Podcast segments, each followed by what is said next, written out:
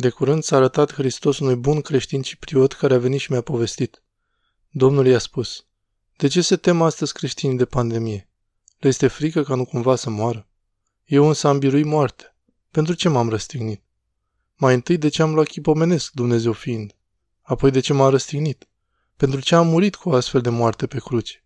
Ca să biruiesc moartea din voi, ca să biruiesc păcatul din voi, ca să-l biruiesc pe diavolul ce chinuiește neamul omenesc.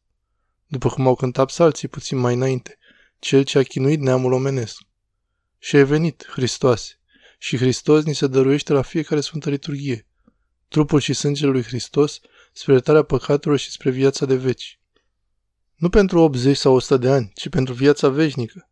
Ce să facă domnul Chinigopulos cu cei 100 de ani ai săi, chiar și cu cei 102, pe care îi urez din toată inima? Cu așa frumoasă cântare pe care o spune din inimă. Ce să facă cu alți 10 ani dacă nu va merge la viața veșnică? Spuneți-mi. Anii trec repede și vine vremea când nu ne mai ajung nici cei 100 de ani, pentru că omul e obosit și însetat după veșnicie. De aceea e nesătul și nu-i ajung nici 100 de ani. Pentru a te pregăti de veșnicie, trebuie să te unești cu viața veșnică, care este Hristos. Eu sunt învierea și viața. Cel ce crede în mine, chiar dacă va muri, va trăi. Și a spus Hristos acelui creștin foarte evlavios.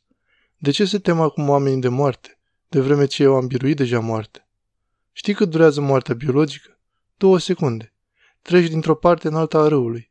Cum ești podulețul la Galata? Așa, sunt doar două secunde.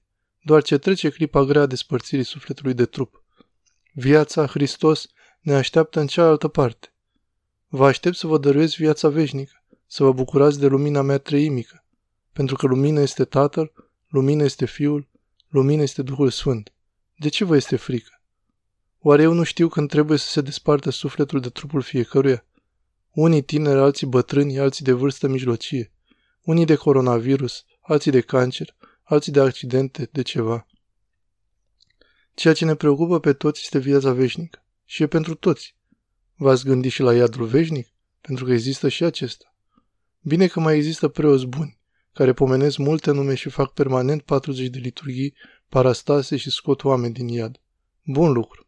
Dar nu e sigur că avem toți o astfel de putere.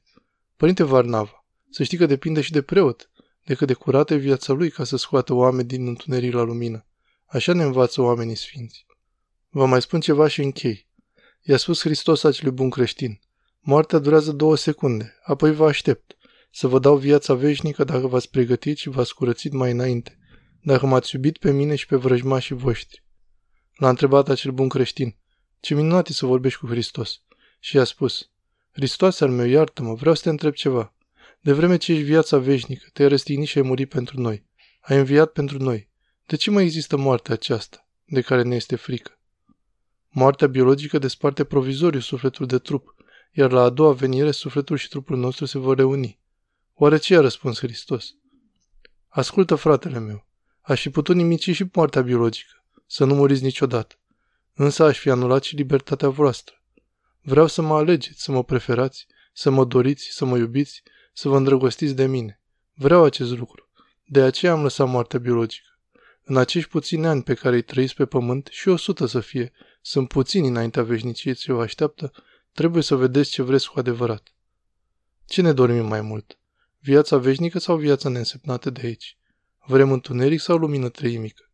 Vrem plăcerile lumii acesteia sau plăcerile și desfătările raiului? Vrem cunoașterea academică a Europei atee sau ne dorim cunoașterea Sfintei Trăimi?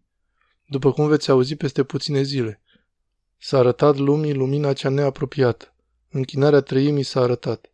Fiecare dintre noi este pus la încercare, prin boli, prin răbdare, prin pribegii, prin sărăcie, prin bogății. Și bogățiile sunt o încercare.